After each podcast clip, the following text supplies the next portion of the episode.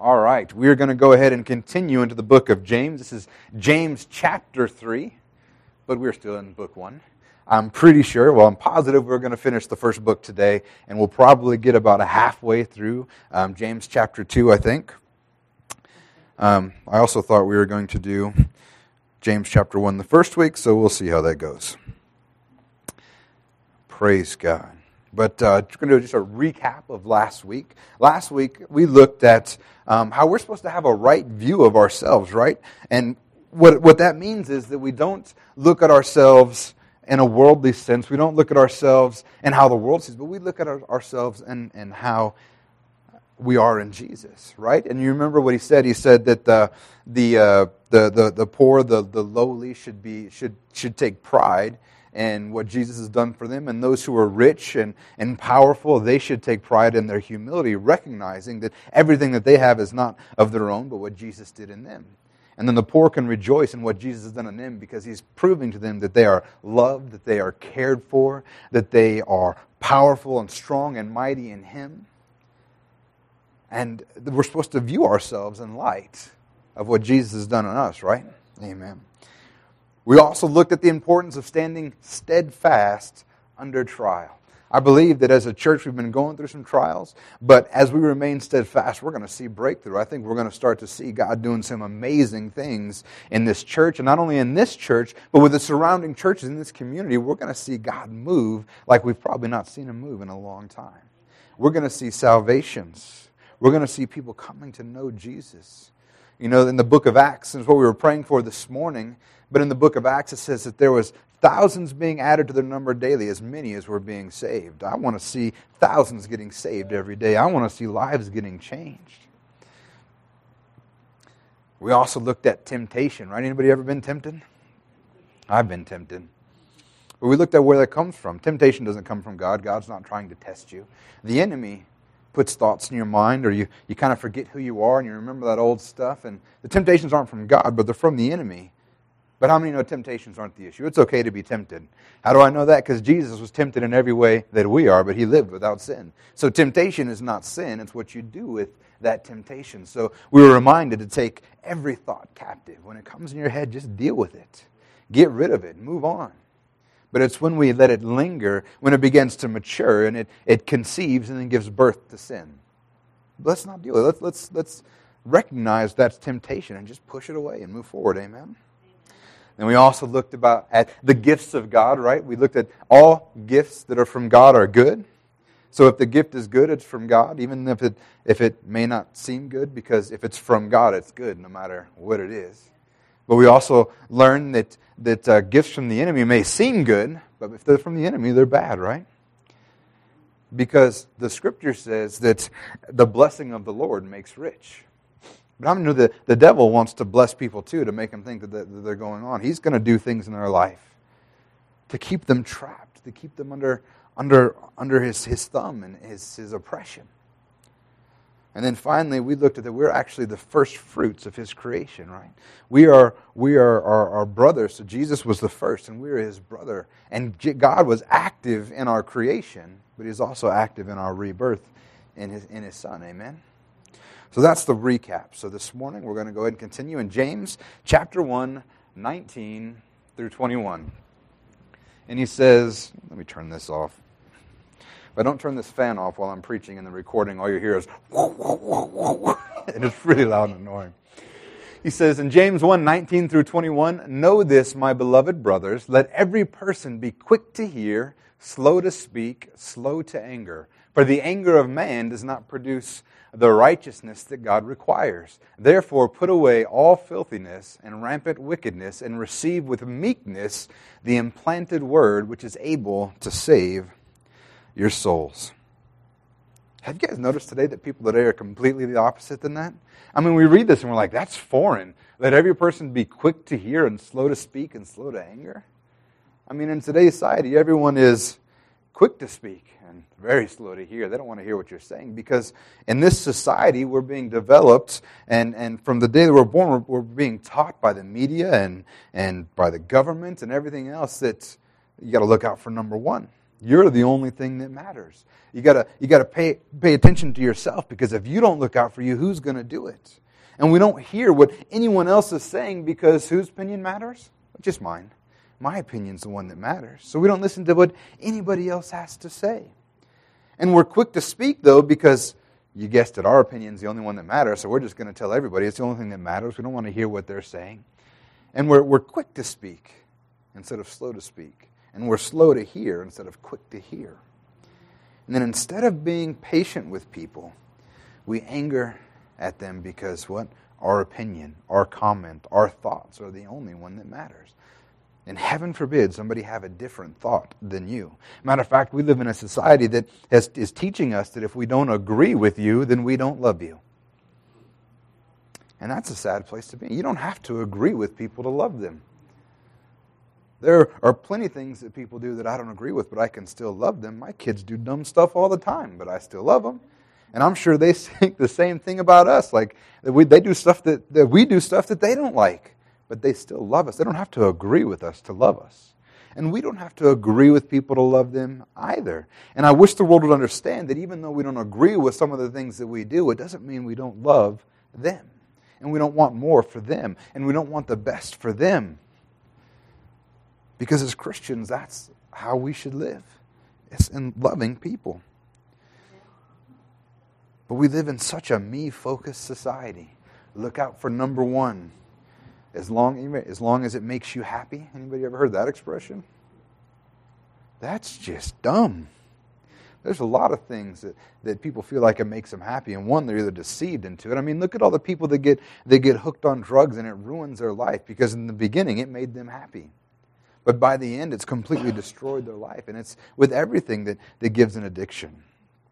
Or about the people that, that, you know, that spend money. You know, they're, they're, they're, they're taking part in retail therapy. They got something going on in their life, so they just pull out the credit card and swipe, swipe, swipe because it makes them happy. But it's not doing anything for them. But we live in such a society that's focused on you, they figure if it makes you happy, it must be good to go. Just go ahead and do it. And then he starts talking about we need to be slow to anger, for the anger of man does not produce the righteousness that God requires. See, this kind of anger that he's talking about, this is a bad kind of anger. How many know that all anger is not bad? There is such thing as a righteous anger. And that's the anger we feel towards sin and those kind of things, or the atrocities of this world. That's the anger, the kind of anger that God feels, because God gets angry at stuff that's going on in the world. But he's good, he's light, he's perfect, he's pure. So there has to be a kind of anger that is okay, that is, that is righteous. But he's talking about the kind of anger that we have that's focused on us. You know, we get, we get mad at people because they got a raise and we didn't. They got a promotion and we didn't. That's not righteous anger. We get mad at people at, at treating somebody better than us or vice versa. And, and, and this is the kind of anger, and, and this is just minor stuff. There's anger that will eat you up in your heart and your soul and it'll tear you apart. This is where unforgiveness comes from. Somebody does something that offends us and we get angry at them. And they don't even know. They're living their life like nothing's ever happened, but it's eating us up inside. That's the kind of anger that we need to put away. It doesn't produce the righteousness of God. And then he says, Put away all filthiness and rampant wickedness, and receive with meekness the implanted word. You know, the, the filthiness and rampant wickedness, that's who you were. That's who you used to be. Did you know when you got saved, you have a brand new spirit? A miracle took place. You were not who you used to be. You are a brand new creation, a new creature. All that stuff, the, the filthiness and the rampant, that's who you used to be. We need to stop pretending that we are someone who we aren't. Because when you were born again, something happened inside of you. And I understand, for some of us, it takes longer than others. Some people get saved and their life is flipped upside down in an instant. Mine wasn't. I got saved and nobody could tell except for slow changes as I moved forward. And I grew.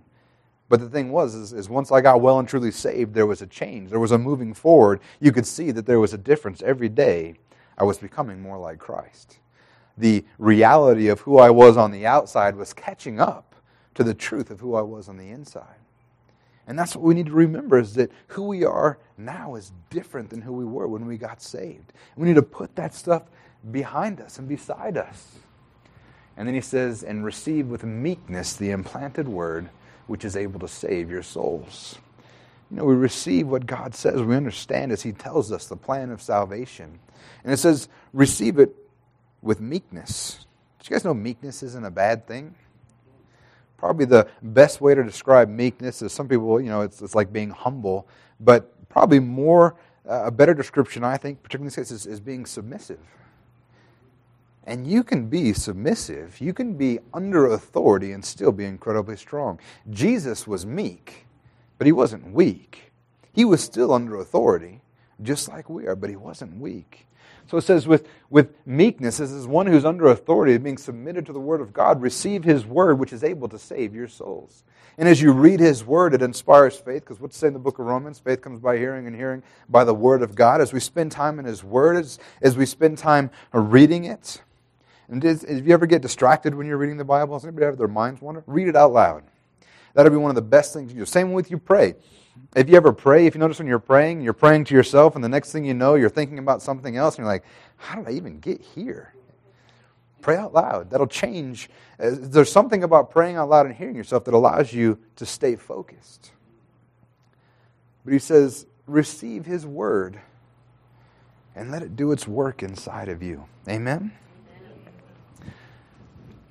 And then he goes on to say in James 1 22 through 25, but be doers of the word and not hearers only, deceiving yourselves. For if anyone is a hearer of the word and not a doer, he is like a man who looks intently at his natural face in a mirror. For he looks at himself and goes away and at once forget what he was like.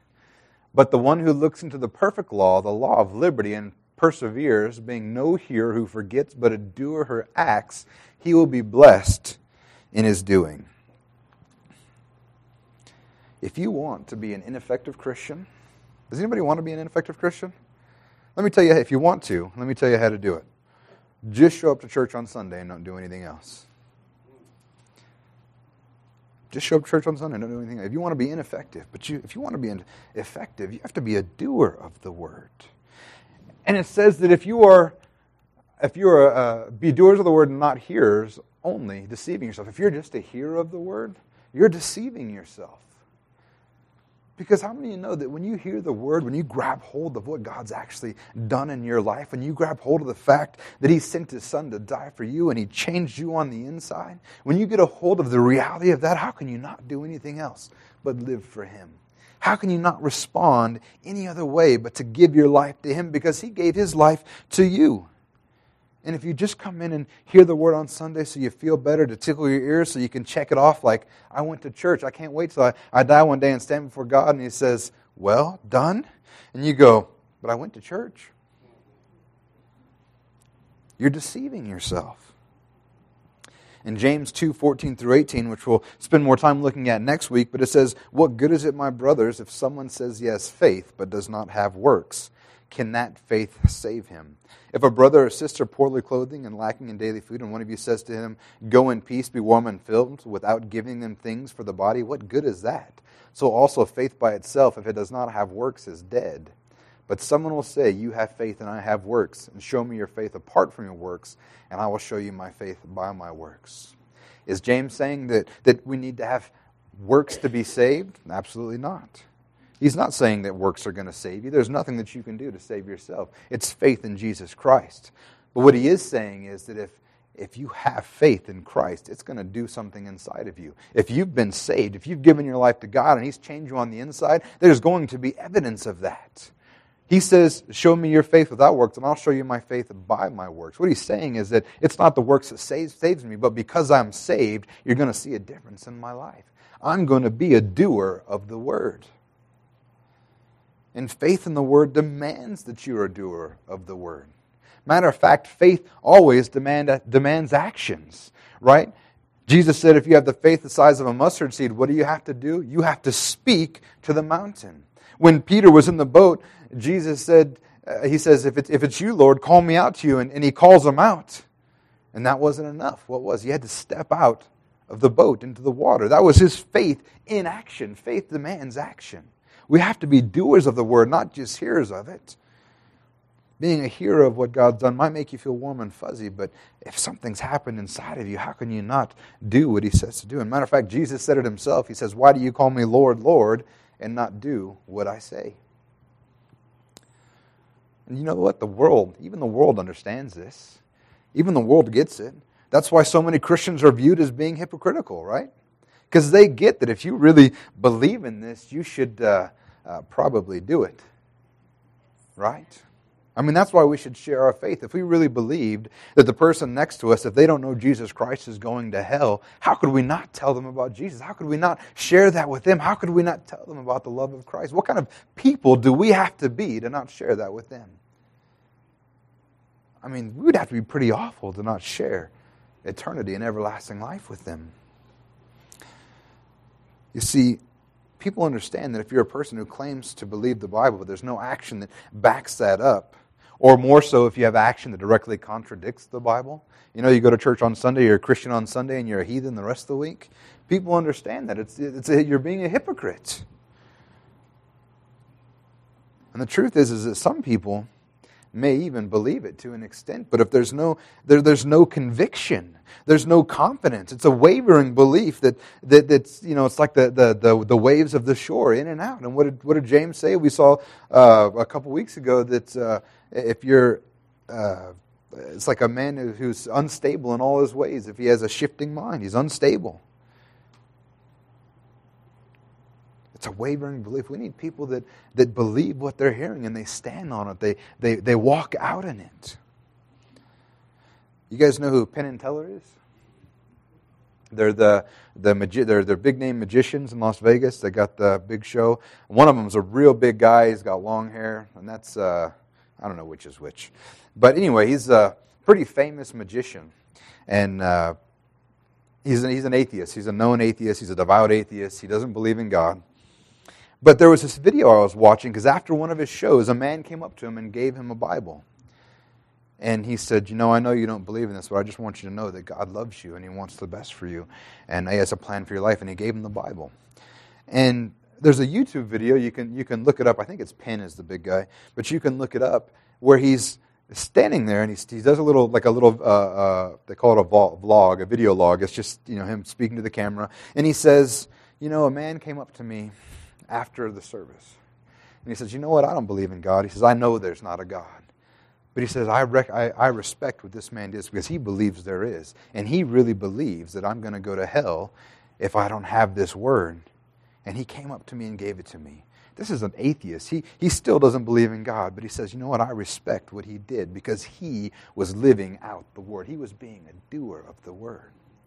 He, he believed that, that, that he was going to go to hell. And he says, and he, and he says, if you don't, if you believe what's in this book and you don't share it with people, what kind of person are you? How much do you have to hate me to not share this with me if you believe it?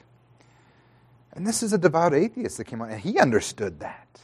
We need to be doers of the word, amen? And then in James 1 26 through 27. Man, I'm not even done there. Let's go back. I got more stuff. Another whole page of notes. Man. You know, Jesus talked about this too, right? Matthew 13, 1 through 8, it says, The same day Jesus went out of the house and sat beside the sea, and great crowds gathered before him. And he told them many things in parables, saying, A sower went out to sow, and as he sowed, some seeds fell along the path, and birds came and devoured them, and other seeds fell on rocky ground, where they did not have much soil, and immediately they sprang up, since they had no depth of soil. And when the sun rose, they were scorched, since they had no root, they withered away. And other seeds fell among thorns, and the thorns grew up and choked them, and other seeds fell on good soil and produced fruit, some a hundredfold, some sixty, and some thirty.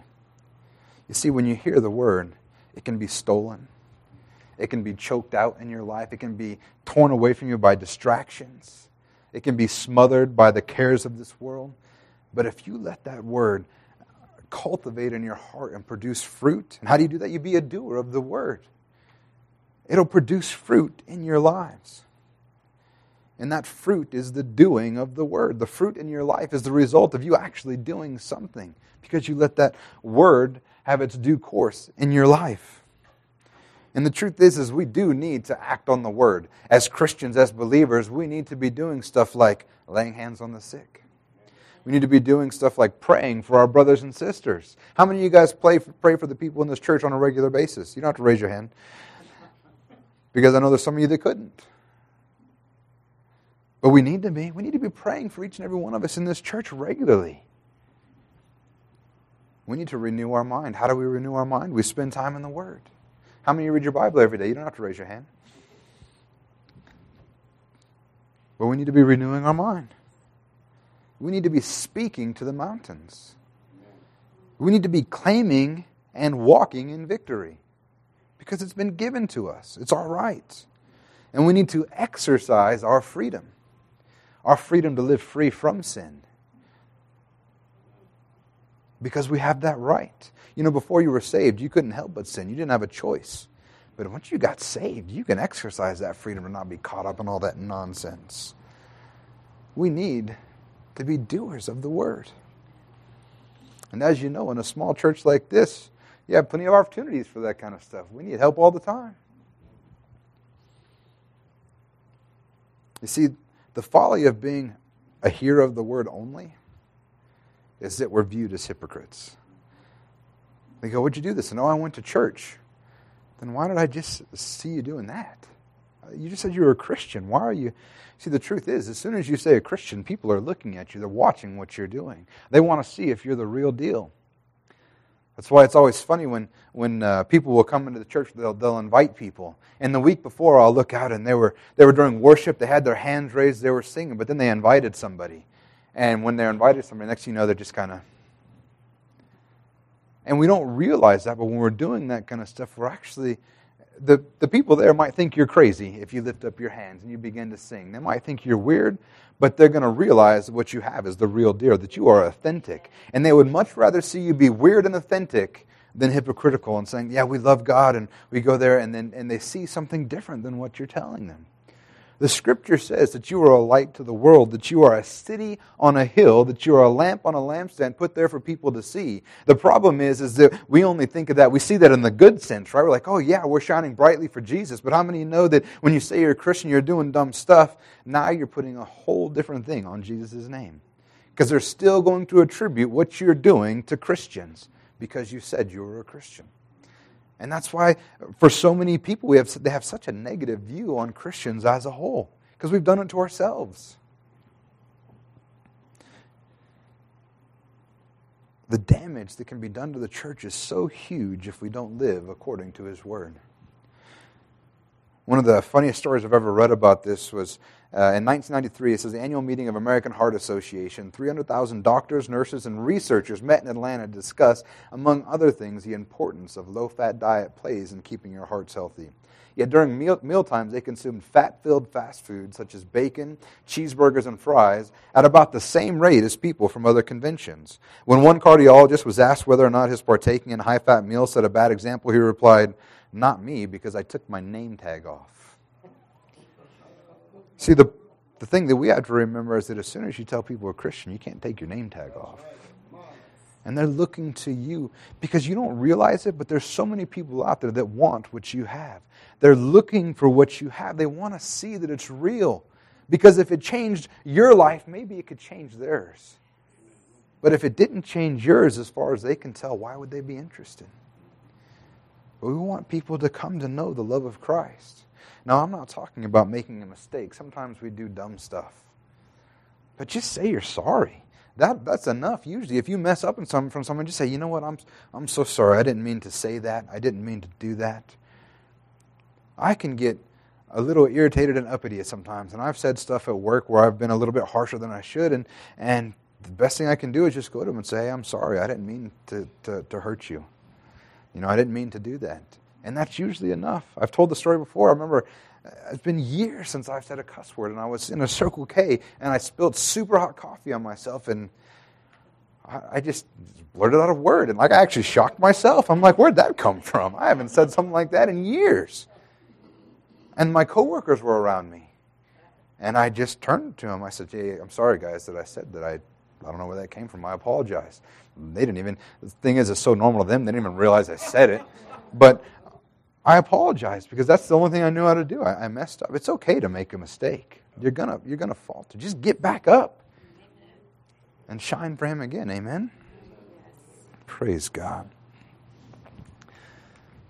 In James 1 26 through 27, it says, If anyone thinks he is religious and does not bridle his tongue, but deceives his, but deceives, yeah, but deceives his heart, this person's religion is worthless. Religion that is pure and undefiled before God the Father is this to visit orphans and widows in their affliction, and to keep oneself unstained from the world.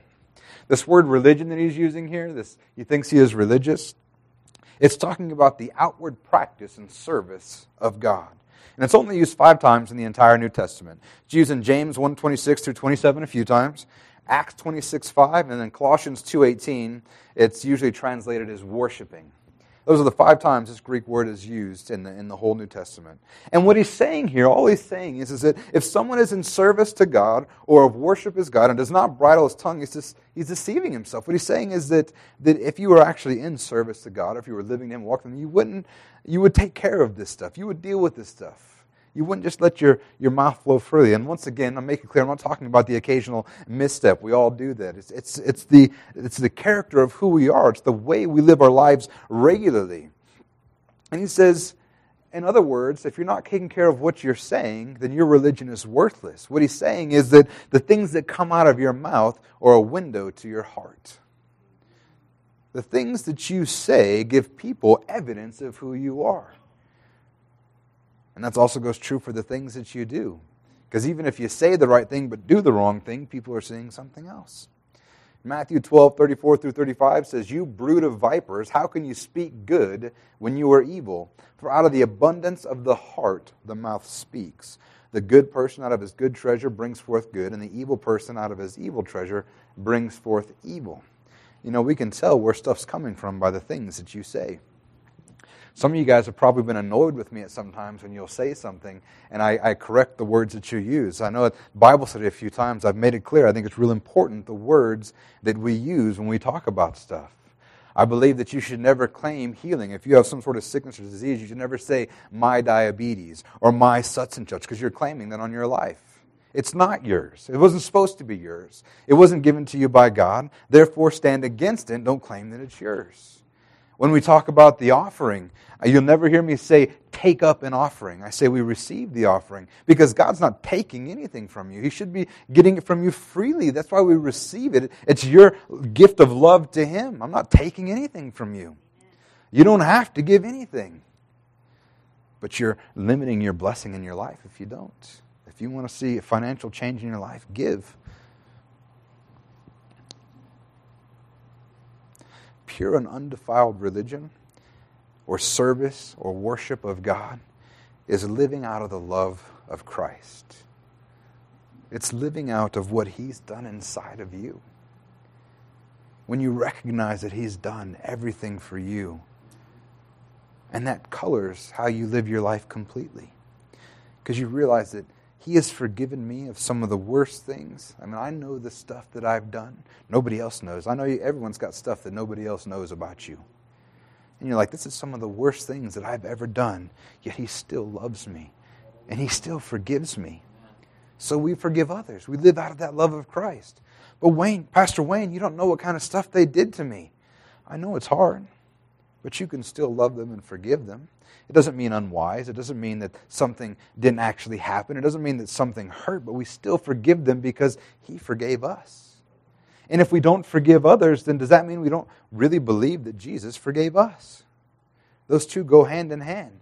But if you understand and believe that Jesus forgives you, then you'll forgive others. How many times do I forgive them? How many times can they stomp on me before I. Every time they get up and are repentant, if they ask for forgiveness, then you forgive them every single time. And I say to you, even if they're not repentant, you still forgive them. You just separate yourself from them so they can't keep hurting you. But you still forgive them because your unforgiveness is not affecting them in the least bit. It's only affecting you, it's only hurting you.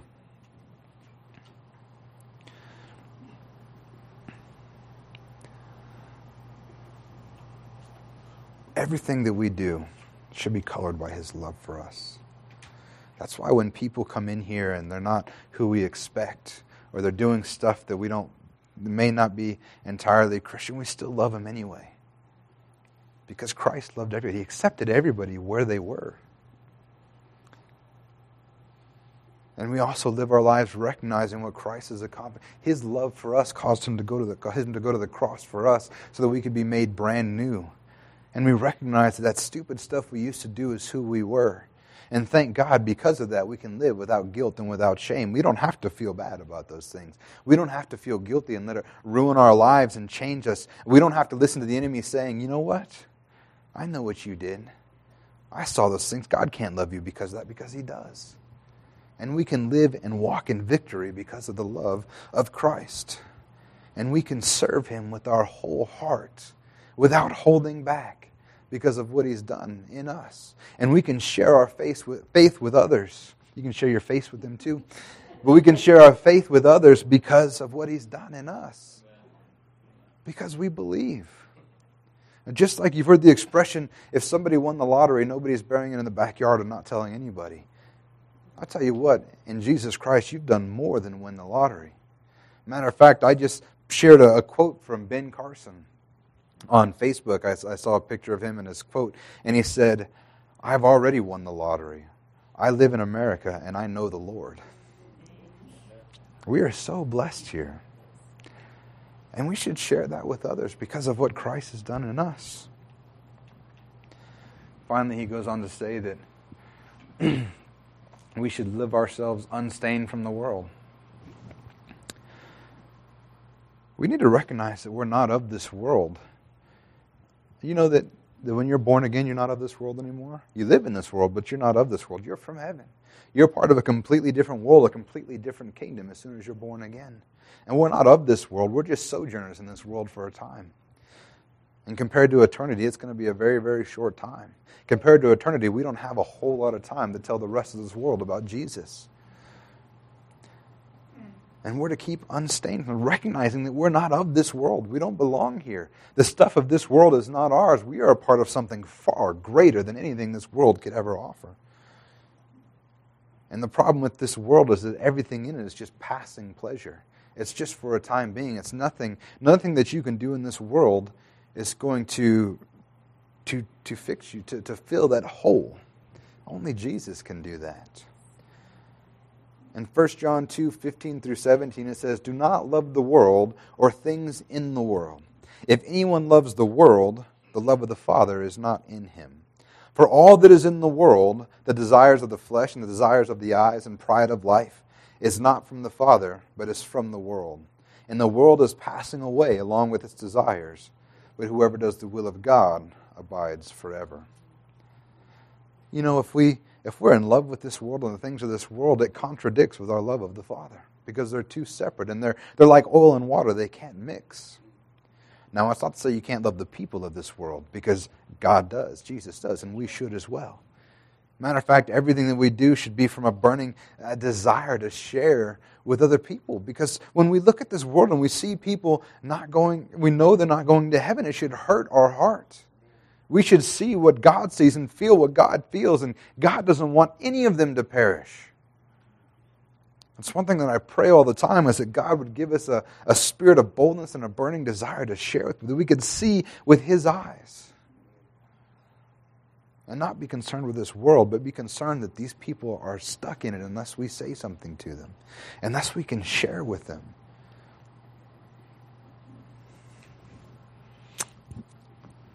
Okay, so we're going to get through chapter 1 today. As we end today, I just want to encourage us to hear the words of Jesus' little brother, to be doers of the word, not get caught up in this world, but recognize that we've been given everything. And as a result, how can we do anything else but serve our God, to serve Jesus? How can we do anything else? I know for a fact, because I see it all the time, that when I, I'm at work and I'm with people and, and you know, we're just going up to the, uh, to the counter to get coffee. And I'll, buy, I'll buy coffee for them. And there's always, okay, I'll get you next time. There's always this desire to repay.